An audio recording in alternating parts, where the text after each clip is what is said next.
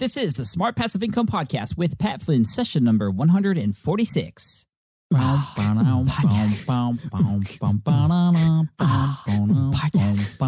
hope it's real good.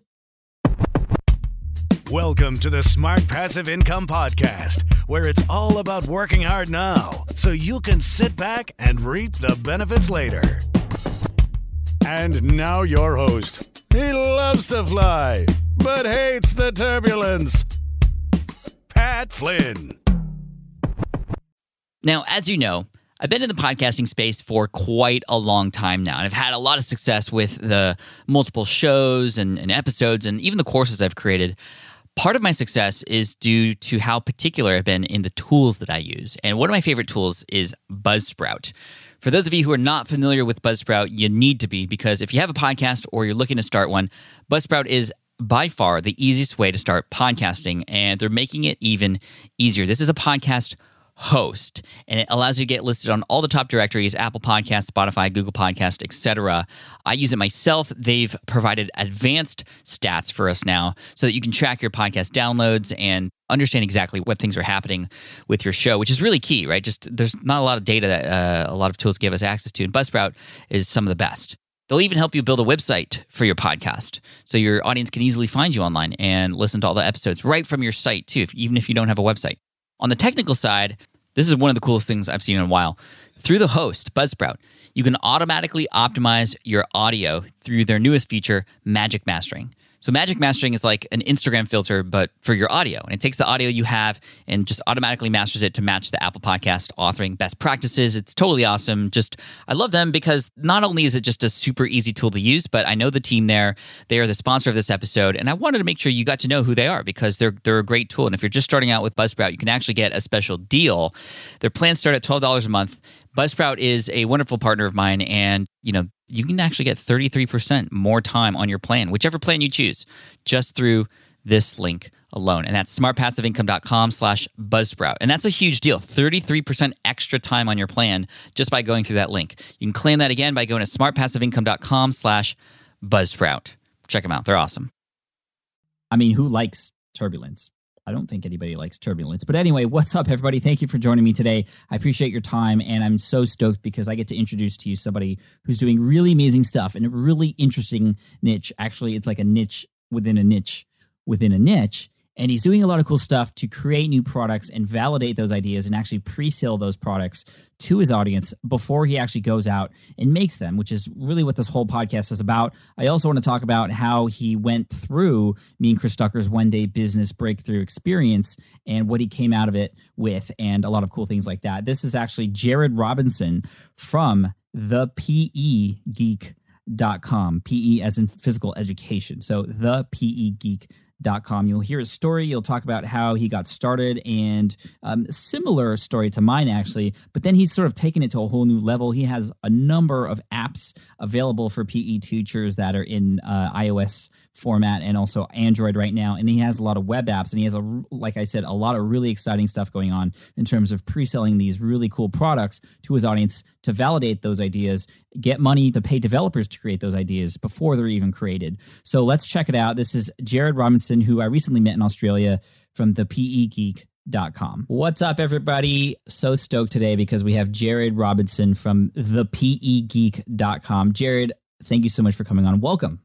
Absolute pleasure to be here, Pat, and just looking forward to connecting and sharing as much as I possibly can and sort of paying back everything that I've sort of got from the SPI community and yourself. Uh, thank you so much. And, and you had just mentioned before we started recording that you started listening to the show at around episode 50. Is that right? It was, and it was almost like a binge thereafter. Like I went through and listened to, to 50 episodes in, you know, a week. And I mean, it was the catalyst for sort of me thinking very differently about what I was doing online and um, you know becoming a bit more professional about it, a bit more intentional, and yeah. So I certainly thank you for that. Yeah, you're welcome. And for those of you listening, Jarrod and I, we actually met when I went to Australia to speak at the Pro Blogger conference. Chris and I did one of our one day business breakthrough events sort of overseas there, and Jarrod attended, and he just had this really incredible story with an amazing uh, business that he's going to talk about in a second. And since that day, he's took a lot of action. I've even I, I just went back on his website for the first time since that day, and it's uh, massive changes. He's going to talk about that. He's going to also talk about some strategies he's used to validate and also pretty much guarantee the success of one of his products that he's created even before creating it. So we're going to talk about that as well. But Jarrod, why don't you talk about you know what how, where were you before you got online and how you got into this niche that you're in? It's pretty interesting. I mean, it started in around 2008, and like I jumped online my first year of teaching, and I created a blog for my students, and it was all about trying to get them to blog, and I wanted to learn how that worked. So you're and a teacher. Yeah, I'm a teacher. So I, I, teach PE. I still teach PE actually, so physical education. And um, I basically was writing about what I was doing with the students. And it was almost going to be a reflection that I used for my first year out. You go from being provisionally registered to full registration. And I was using that for my evidence. And it just so happened that um, people stumbled across it. I didn't even know that people would find it or anything like that. Mm-hmm. I think you had a similar experience, didn't you? You didn't yeah. realize people, yeah, that's how I felt. And uh, eventually, um, I found out that people were coming along, and that sort of motivated me to write more and more. And it was all about how to use technology to teach physical education. So that was the sort of bridge that I was blogging about. And there was really no one doing it. And over the many years since, it's sort of grown into this um, authority in that space and has led me down the path of building over 60 iOS apps and um, now moving into sort of web apps and being pretty fortunate to fly to over 30 countries and train teachers on how to use technology in their PE classroom. So it's amazing where it began because it wasn't intentional. And um, now it is, yeah, very much my pride and joy. And I still love teaching because it gives me all the ideas for, for what I can blog about. That's so cool. So you're in the physical education niche, but you have this blog and this business now that is helping people use technology within the space. I mean, this is like a niche within a niche within a niche, right? You're not just a teacher, you're a PE coach, but then not only are you a PE coach, but you're helping people in the PE world use tech. Absolutely. Yeah. And at first, it was really sort of a little bit controversial. I had to defend my stance a lot but over the many years since, I mean, back in 2008, that was that was the um, what I had to do. But since the release of the iPad and tablet devices, I mean, that's become something that um, is is much more obvious as to how beneficial it could be, and it's sort of just gone crazy now to the point of there being literally you know, thousands of PE teachers that use the hashtag PE Geeks to sort of discuss and talk about PE and technology. And wow. yeah, that's that's it. It's it's it's amazing where it's gone from. And and what do you like? What do you enjoy most about this now that it's sort of become successful? You said you're still teaching PE, right?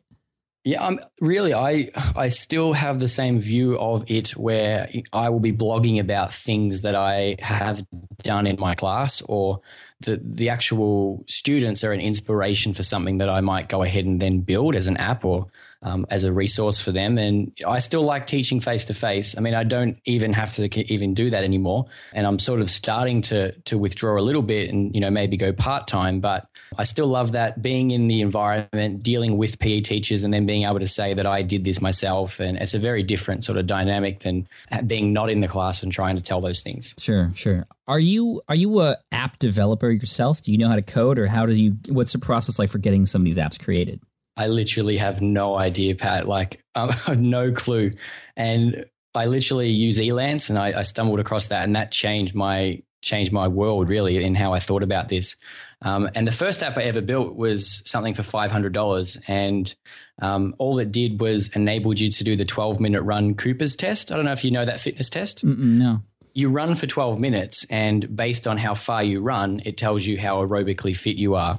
And it was something that was a really big pain for PE teachers because they'd have to set up a course and know how far that was because everyone got different distances. Mm. And I thought, well, if you turned it into a GPS app, then it just ran for 12 minutes and it tracked it. That was the first app I ever built.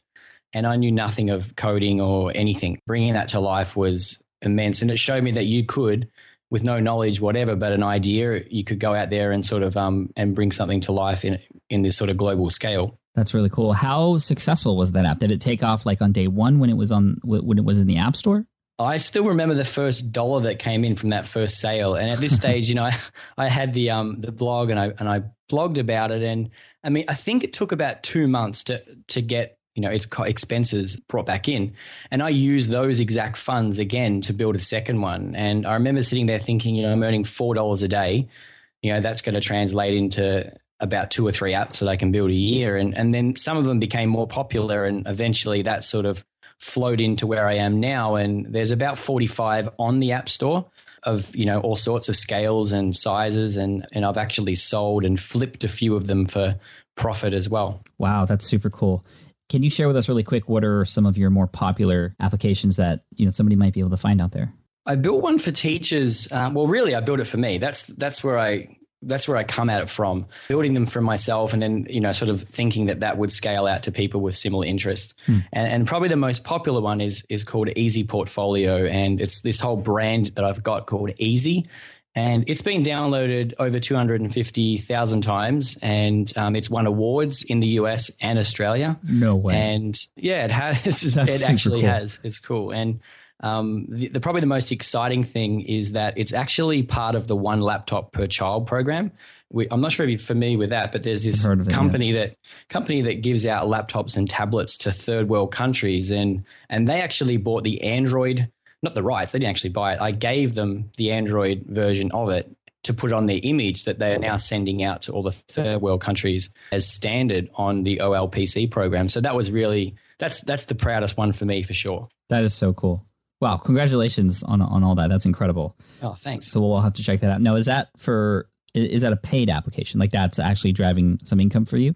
That that does drive most of it. Um, it's it's a dollar ninety nine, but um, most downloads have sort of came in the periods where I've switched it to free or switched it to ninety nine cents, and um, yeah, it's really got a quite a big presence of people who use it to document the learning process and uh, it's got plans to sort of scale out to sort of like a connected web app and all that sort of stuff as well. Man, that is so cool. Man, congratulations. That's awesome.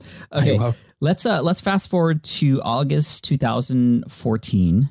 Uh, you attended me and Chris Ducker's one day business breakthrough event. All of you can find out more information about that at one daybb.com and talk about what you came into that day with and then kind of what you came out of it with. Without a doubt, like I went in there with a, a, real intention to get feedback of the highest possible caliber from yourself and Chris, and and from everyone in the room. And I wanted to have my site redesigned, and I sort of had intended to have it happen before then. But when I had seen the One Day BB come up, I thought that would be a great vehicle to get feedback.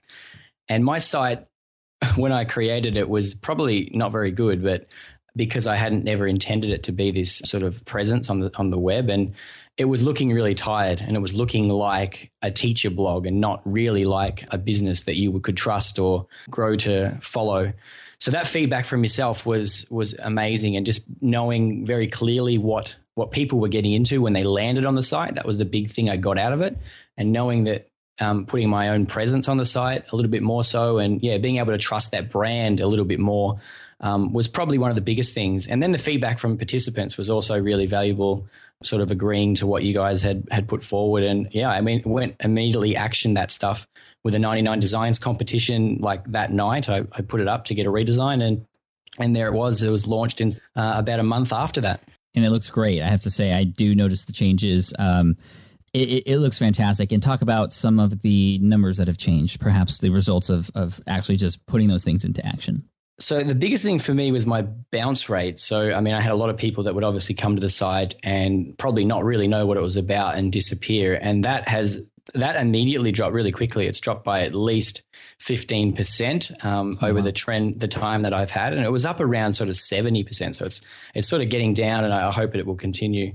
Uh, in terms of page views, I get around about fifteen hundred page views a day, and that sort of jumped up to you know the, around the two thousand figure per day, and um, that's been nice. And if you look at the actual mapping, Google Analytics, you can actually see when I went live and and where it's gone to. And I think a big part of it is that now it's sort of indexed. You've got the blog and the podcast, and you have to click through to get to some of those pages, which obviously count as extra page views and a bit more interaction happening on the site now. Yeah, that's very cool, and it's very clear and concise, and just the, like I know it's about when I get there. I think that I remember was the biggest thing for me. Like I wasn't sure what the PE Geek uh, was all about, and here it's clear: physical education and technology right there, big and bold. You're holding this iPhone. We see your face. We trust you right away. Great smile. You know, you're even wearing this, I, probably a, some sort of tech sort of band around your wrist, right? So sort of this, exactly. Yeah, it's perfect. It's it's perfect. Now, you had contacted me because you were just telling me about how things were going after one day business breakthrough and, and things were going well, and then you had talked about this new product that you came out with and the way you were describing how you created it just completely impressed me. Now, can you start with where you like how this all happened, what what it is, and maybe just kind of educate us on how we can learn from your experience here? So, I mean, one of the biggest things for me is I've, I've I get a little bit um, obsessed sometimes with releasing products, and often I, I release them before I actually realize whether or not they will be useful to the to anyone else besides just me. And on this particular case, after hearing a lot from you, particularly at One Day BB and a few other um, podcasts, the idea was to validate it first and see whether or not someone would actually put their money up in front before the idea was anything more than just an idea. So I sent out this tweet to my followers, 140 characters, sort of saying that I wanted to build a video analysis tool that worked inside of um, a, a, browser, inside of um, Google Drive. And video analysis lets you do sort of frame by frame, side by side analysis and drawing on a video so that you can sort of point out skill errors and so forth. And immediately I got retweets. That wasn't validated, but it, it, sort of pointed to me that this is something that I should definitely chase up. Mm-hmm. And um, at that stage, it was just a matter of getting out the pen and paper and sort of um, mocking up what I imagined this would look like. And normally I would use like a website to do this, but I was I just went straight to pen and paper and, and basically said this is what it needs to look like. Um, hand drew them and said the screens that would do this, and I drew three screens. And the next step was to actually sort of take this a bit further. And I still didn't realize whether it would be something that people wanted. But I went to fiverr.com and I actually purchased a user interface designer. And I got him to turn those hand drawn mock ups for around about $40 each into an actual user interface that I could then use to see whether or not it was something that people were interested in so you you you hand drew them kind of to just mock them up a little bit, and then you went to Fiverr and you found somebody who could take those hand drawings and put them into what something that like looked like an application, right? Absolutely. So, I mean, it was never intended to be the final version user interface, but you know, at this stage, I didn't even know whether it was something I was building. But um, it definitely helped get across the message that this is something, and this is how it would probably look like, and this is um, what I intend to do with it. And it was literally three screens, and I could have got them cheaper than forty from this guy, but I wanted them in within twenty four hours because, like, mm. um, you know, the idea was so so um, exciting to me that I wanted them as quick as possible. And then from there, um, once I got them, I was actually reasonably happy. And I went to the website placeit.com. Are you familiar with Placeit? No, talk about that. So Placeit lets you create these screenshots of your actual websites or apps, etc., in realistic environments. So, for example, there's like a stock library of images with devices on them, and you basically change the screenshot on the device to whatever you want. So, in terms of promoting your own products, promoting your own website, promoting your apps, or mock ups in my case, um, it makes it look like someone's actually using it and they come out really really impressive. It's a paid service but um, you know you download the images and then you can use them for editorial and so on. So it helped convey this was something real and this is what it looked like and here's someone using it before it was anything more than just that mock-up on the screen that's so cool i'm looking at placeit right now it's placeit.net for everybody out there listening and I see like kids holding an iPhone. I see people holding an iPad. Somebody had a computer. Uh, just, I mean, that's so cool. So with a couple clicks, you can just have your image or your app or whatever it is, like right there in real life. For sure. I mean, even just your website. So you can actually put in your URL and it'll generate a screenshot of someone using your app on a particular device. And you can even do video previews. So it looks like someone's actually navigating your site. It's it's immense. Oh, wow. That's they're so con- cool. constantly adding more sort of backgrounds that you can use. They have ones for like billboard on a building, uh, like up the side of an escalator um, someone holding a latex glove holding your app. This this is pretty cool. I mean, I would never use those ones, of course, but I mean, this is this is pretty cool. So again, that's placeit.net. Okay, so you did the mockups uh, you uh, by hand. You went to Fiverr, then you you put those onto Placeit on on on the devices that it was going to be on. Then what'd you do next? At this stage, I, I, retweeted these images out again just to see whether or not there was even more interest. And I was directing the people who were interested in um, Vitalize, which is what I was going to call it, if it was ever to be made, that is, um, to a, a, MailChimp mailing list. And that grew to about 50 to 70 people across the course of a couple of days. And, and this was m- me thinking, okay, this is definitely something that I should move ahead with and see how it could be built. So I, I spoke to my developer who I'd worked with on a couple of web apps. Um, this was not an iPhone app; it was you know built for the browser, so a little bit different. Hmm. And and he said it was going to cost around between ten to fifteen thousand because of the um, some of the heavy video elements and things that would need to be coded, and you know being able to draw over video was something that he would he's never done, and Right. so that that got me thinking that you know if I went and invested ten to fifteen thousand in a product that never even saw a potential return in that, then you know that's probably not going to be. I mean, that's a an lot of ideal- money. It is, yeah, and you know I've I've done that with another app before, and you know it never really returned the scale that I would have hoped. So based on your thinking, it was like let's see if I can pre-sell this and and use those funds to move it forward. And and my goal was to sort of raise five thousand, and if I could do that, I would you know definitely progress with this. And you know logically, you could go to Kickstarter or Indiegogo or I was going to say, yeah, yeah. yeah, I mean that's where I wanted to go, but I was concerned thinking that my audience, being teachers, they might land there and be completely lost in where they were or what they were doing, and um, so I decided to go down a different route, and I I, I bought this uh, WordPress theme called Fundify, and basically for forty five dollars, set up a subdomain of my site, um, which basically let me create my own version of Kickstarter um, where I had complete customization and 100% um, of the money earned would come to me. Wow. Okay, so I'm looking at this right now. If you go to ignitiondeck.com slash fundify, is that the one that you were talking about? Previously, before I did it, was yeah, were- it was part of a separate entity on ThemeForest, but they've just moved it under um, Ignition Deck. That's pretty cool. Okay, so you get your own Fundify theme. Now, at any of this moment, like I think a lot of people would be like, "Wow, okay, this is this is a little iffy." I mean, I'm I'm I'm selling something that doesn't even exist yet. Were you ever worried about that, or did that ever cross your mind? Like maybe maybe this isn't right. As in, well, yeah, I mean, but it's, it's pretty similar to a lot of um, Kickstarter products and Indiegogo products. And, you know, I believed that my audience and I had a, a growing presence of people, particularly my members, where I was going to hit them up first. Mhm. Basically, I- they viewed it as a pre sale. And based on my, my, experience and things that I brought out in the past, you know, they sort of got in behind with that belief. And um, yeah, I mean, that's how it was sold. It was sold as a pre sale of this particular product. But yeah, I certainly okay. considered it. Yeah. So there's no, th- th- it wasn't like you were pretending that this already existed. and Never, and you no. were selling it because I know, like for example, in the four hour work week, there's an example that Tim uses in terms of validating a product.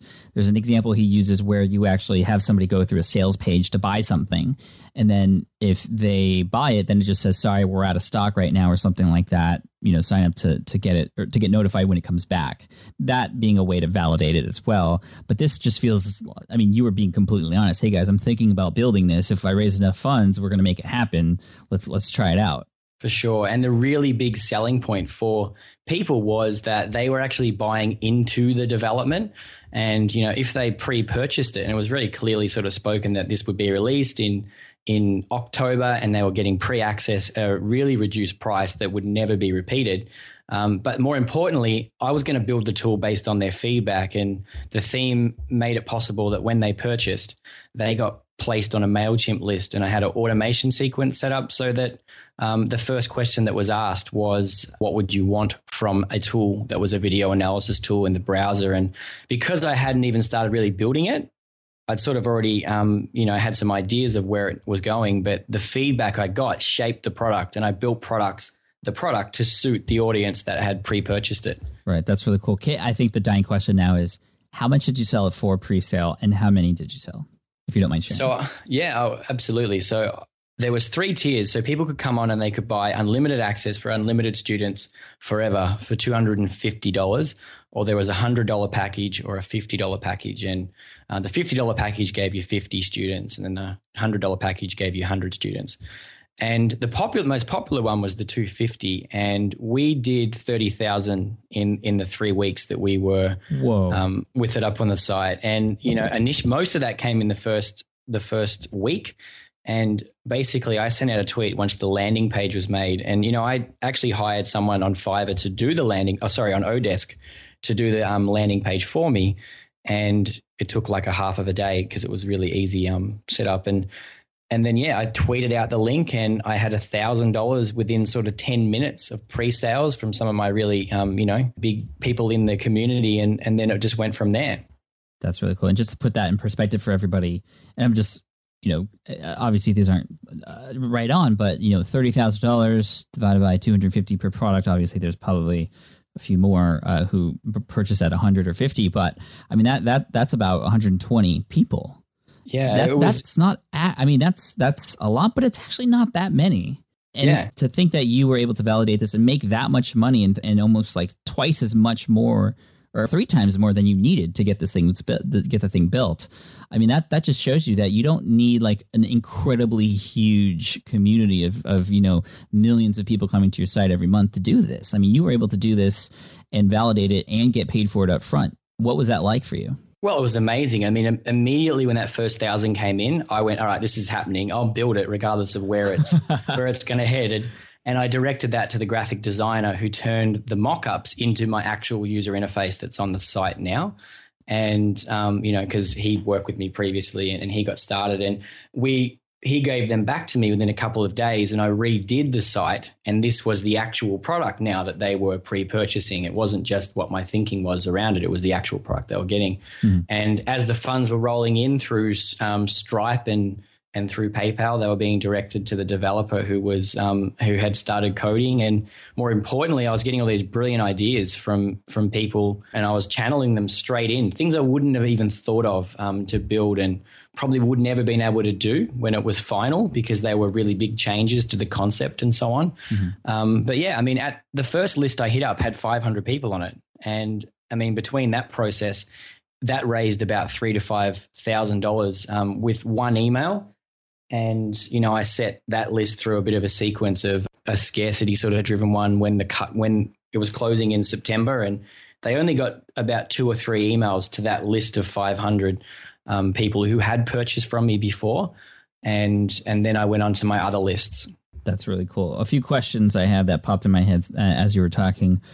You're getting the stream of ideas from people through the autoresponder, which I think is incredibly smart, obviously. And I feel like there's going to be people who keep saying the same things, and those are obvious ones that you want to kind of implement. And there's going to be ones that maybe people have that are just kind of outlier ideas. And then how do you kind of prioritize the what to put in there? Did you put them all in there or did you just pick a few and then roll with it so you didn't have to spend so much time developing? What was what was your thought process with that? Yeah, I mean, it was hard because everyone, you know, there was people emailing me who hadn't even purchased, suggesting things, and um, you know, it's you don't want to get to a point where it becomes this bloated piece of software that was outside of my original vision. Right. So I wanted to make sure that that was still something that was delivered. Like it, this was intentionally built for schools. So if I had people from outside of a school environment saying that they wanted this for their athletes or something very different, then um, I, I, probably didn't follow those up. But there was a consistent sort of um, message coming through those autoresponders and and they were the ones that were sort of passed on. And a lot of them were really easy things that I that I just didn't think about, like having some stock video in the actual app itself for people to analyze with basically as soon as they got into the app. Hadn't considered it. Um, went yeah, and went and purchased a, a heap of stock video from um, deposit photos or something like Yeah. that. And I used deposit photos. Yep. yeah, so that was that was the process. I got a lot of value from that automation sequence, and then was basically then blogging through that theme that I set up um, as weekly, you know, with new features and suggestions, and um, and those were going out as broadcast messages to the people who had signed up onto that particular list. Yeah, that's cool. Like every time you add a new feature, and Clay Collins talked about this when he was on the show, talking about lead pages and how lead pages became so popular. Every time they have a new feature added on, it gives them ex- an excuse to send a broadcast out and provide value and just show how much the person behind the company is is helping to improve it and how much they're listening to the people who are suggesting these things. I think that's just a smart idea. Yeah, it worked really well, and and then those blog posts were a, a chance to you know send out some social media stuff as well, which then in turn more people um, signed up and and jumped in for their pre-sale price because they were getting this immense value that you know I intended on making it one dollar per student per year for the product, um, in line with other products in that space, um, and you know if they got it at two fifty unlimited use, then you know this was this really good opportunity they couldn't pass up. And I made it so easy to purchase. If people contacted me and they couldn't do an online credit card or PayPal, um, then I invoiced with um, QuickBooks and made it really simple for them to be able to still get access to it as well. Right. That's really smart. That's really cool. And it's perfect for your niche too, because some of those people probably didn't have access to you know, Yeah. paying online or PayPal or something like that. Uh, super cool. All right, some more ideas that came into my head. What you you had said that you know your your developer priced it at ten to fifteen thousand dollars. What became the actual price? Because I know a lot of people they get estimates and then what actually ends up happening is they spend a- way more. Was there any sort of difference there, or was it actually spot on?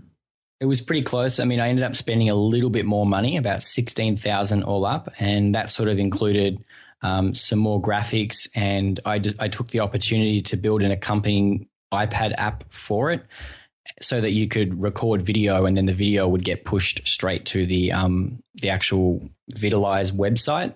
Um, just to make that whole process even easier, because that was the big selling point. It was solving this problem that teachers had um, that other video analysis tools didn't understand. And yeah, so it, it blew out a little bit because I added some bigger things to to scope it out Sure. a bit more. Yeah, but that was based on feedback from the community too. That's really cool. And so, did you launch with just like a beta group and, and close it, or was it always for sale? So it came out on October uh, October 6th, actually, and initially it was just available to those people that had access to it. Okay. and um, you know they were in there and then it sort of by november i'd sort of opened the doors to everyone with a different pricing model than what i actually intend to do starting 2015 and it's since we've launched i mean we've been adding more features as they've gone and we've um, we've been sort of getting you know doing around thousand dollars a week in terms of um, new customers coming on and purchasing products for their whole school, and it's just enabled it to, to become even bigger and more sleek, and um, yeah, it's really grown from strength to strength since it's launched. That's so awesome. And this is like one of your 60 apps that you have go with you. Yeah, Or even more than that, I think uh, you said. Well, it's 60 iOS apps and about 20 Android apps and now three web apps, which is the, and this is out of all of them, this is now my one that I that I am the most proudest of because it, it definitely solves this problem for a particular audience. And that audience isn't huge. Not every PE teacher wants to use tech, but those that do, um, this solves it for sure. That's really cool. What What does the pricing structure look like now? Uh, at the present, until 2015, it's a dollar per student, and that's all you ever pay in terms of access. And then next year, when we do our really big launch, and I'm going to take people through a, a launch sequence based on some stuff I've seen recently, and it'll be a dollar per year per student with some sort of ongoing. Yeah, that way they can sort of keep them ongoing and earn revenue from it. Okay, yeah, that that was something I was going to ask about because that's something I learned now that I've done something like Smart Podcast Player and I'm doing software on my own. I've talked to a lot of people who are doing software. Software requires customer service updates, compatibility updates, things like that, which require man hours and of course money. And a lot of the people who I've spoken to who have done applications and web apps and things like that, software, who did a one time fee, almost regret it now because they're still doing service and customer service type stuff for people who paid like four years ago.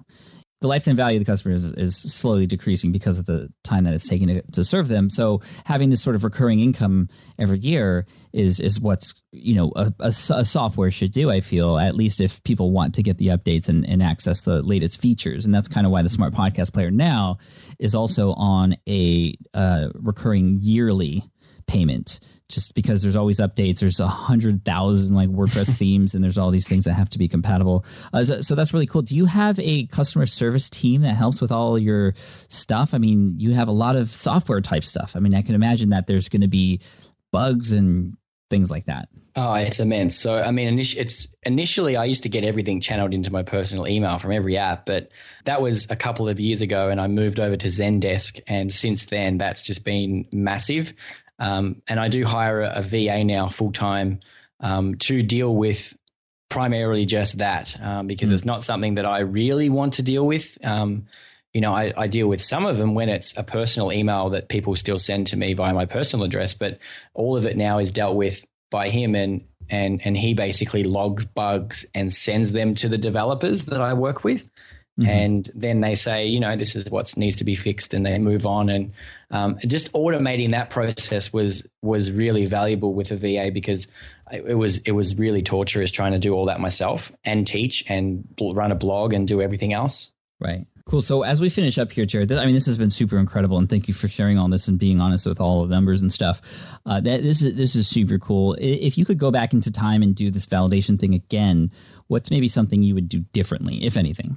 Well, I actually am doing it again. To be honest, I've I've gone and and am doing the exact same process right now um, for another software product that that I'm sort of bringing out in the early part of February. Oh, sweet! And yeah, if it's at the PE Geek forward slash project, and that takes you to the the pre-launch page um, where there's another project that I've got with a friend, and we're trying to raise a bit less with that one, but we're applying the same sort of tactics. But we sort of realized that in this particular launch, the money would come probably from a different part of my audience than than previously, and it would have been nice had I known that earlier um, and had lists segmented based on interest and things mm. that I do now, because that that has meant that I could definitely be more valuable to those particular people, but at the same time know which products would match their needs. So that's what we've done differently this time. We, we've sent it to people who we know or think would like it, and we've gone outside of my networks as well, which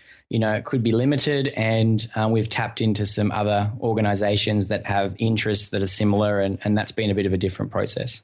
That's so awesome. Jarrod, thank you so much for sharing all of this. If people want to get more information about you and see what you're up to, where would you direct them to go? Well, I, have gone and documented everything I did um, as part of this launch, the complete step by step guide with all the copy that I used and um, even screenshots, etc. And, and you can access that at myfundingprocess.com, just a PDF that you can get access to. But other than that, I'm just online on Twitter um, at Mr. Robbo, which is two two M's, uh, one M and two R's and an O and a double B and another O, or the pegeek.com, which is where I tend to blog about phys ed and, and um, education. That's really cool. So that that funding one one more time just for everybody. It's myfundingprocess.com. myfundingprocess.com. Got it. Dude, thank you so much. I can't wait to see what you got going on next and this next project that you have going on. I re- I see the theme here that you're using. It even keeps track of how much you've already funded. Says currently it's 92% funded. That's super cool. I think that's awesome. And so, everybody, check it out. All the links and show notes and resources that Jarrod mentioned, they're very valuable. They will be available in the show notes here in episode 146. So, smartpassiveincome.com slash session 146. Jarrod, thank you so much. We appreciate you and wish you all the best. Thanks, Pat. All right. I hope you enjoyed that interview with Jarrod Robinson, again from thepegeek.com and myfundingprocess.com if you want to get his step by step information with screenshots and more detail about his whole validation process. Super cool. Jarrod, thank you so much for sharing that with us. And, uh, man, just just such a cool and inspiring episode. I hope it hits the nail on the head for some of you. And I would love it if you had a second to leave a review in iTunes. Those go a long way. I think this is the first time this year on the episode or on the show that I'm asking. And um, you know, we're five episodes in the year, so hopefully you can take a moment if you haven't done so already. Leave a review for the show on iTunes. It just goes a really long way in terms of exposure, helping new people come along and see that the show is worthwhile, and it helps me. It helps me stay motivated. And I want you to leave an honest review. If if it's if you have some criticisms, you know, please let me know. I read every single one of those reviews. They automatically come to my email through mypodcastreviews.com. And uh, I'm just so excited to read them. And if there's criticisms, I look at them and I apply if they're reasonable and uh, obviously justified. And I, I, apply those things. And I, I'm always learning. I'm not perfect and I keep moving forward. Thank you again so much for all the inspiration that you give me and have given me over time. And I hope that this episode has inspired you in one way, shape, or form. I hope you've been enjoying the free podcast content here. I'm really excited because it's one of my favorite things to do. And I know a lot of you have already taken action from the content that you've listened to on the podcast. And if that's you, congratulations. Just keep going, please. It's one of my favorite things to see. But I also know a lot of you, and a lot of you have been telling me that you've been wanting more. You've been wanting additional information, some accountability, some hand holding along the way. And so, depending on what it is that you're looking for, what I would recommend is actually go to smartpassiveincome.com slash courses. You'll see the courses that I'm offering there that are paid courses, but they're there to help walk you through certain processes depending on what problem you have or what issue or what thing you're trying to solve. Go there, check it out. You can see if there's a course available for you and where you're at in your business right now, whether you're just getting started and, and you just want to make sure you have all the right things in place before you actually devote a lot of time and effort into something. There's a course for you there. For those of you looking to get started with a podcast, there's stuff for you there. And there's going to be more courses there in the future. And how do I come up with those ideas for the courses? They come directly from you. So thank you for all telling me how I can help you better. And if you have ideas for more courses that I can create for you, just hit me up on Twitter at Pat Flynn. Let me know, or uh, use my contact page on smartpassiveincome.com. But again, check out and see what's available. Smartpassiveincome.com slash courses. That will be continually added to over time. So check it out. Thanks so much. And uh, just until the next episode, I mean, we're going into February next month already. Uh, this is fantastic. I got a great episode for you with the crew from Fizzle.co. We got Chase, Reeves, Corbett, Barr, and Barrett Brooks, who are running an amazing membership site there. And we're going to talk about all the ins and outs of building and maintaining a membership site and retaining members as well to keep them coming back and paying month after month. So check that out next week. Until then, thank you so much. Keep pushing forward, keep stepping out of your comfort zone, and keep finding success. Cheers, take care, and I'll see you in the next episode of the Smart Passive Income Podcast. Peace. Thanks for listening to the Smart Passive Income Podcast at www.smartpassiveincome.com.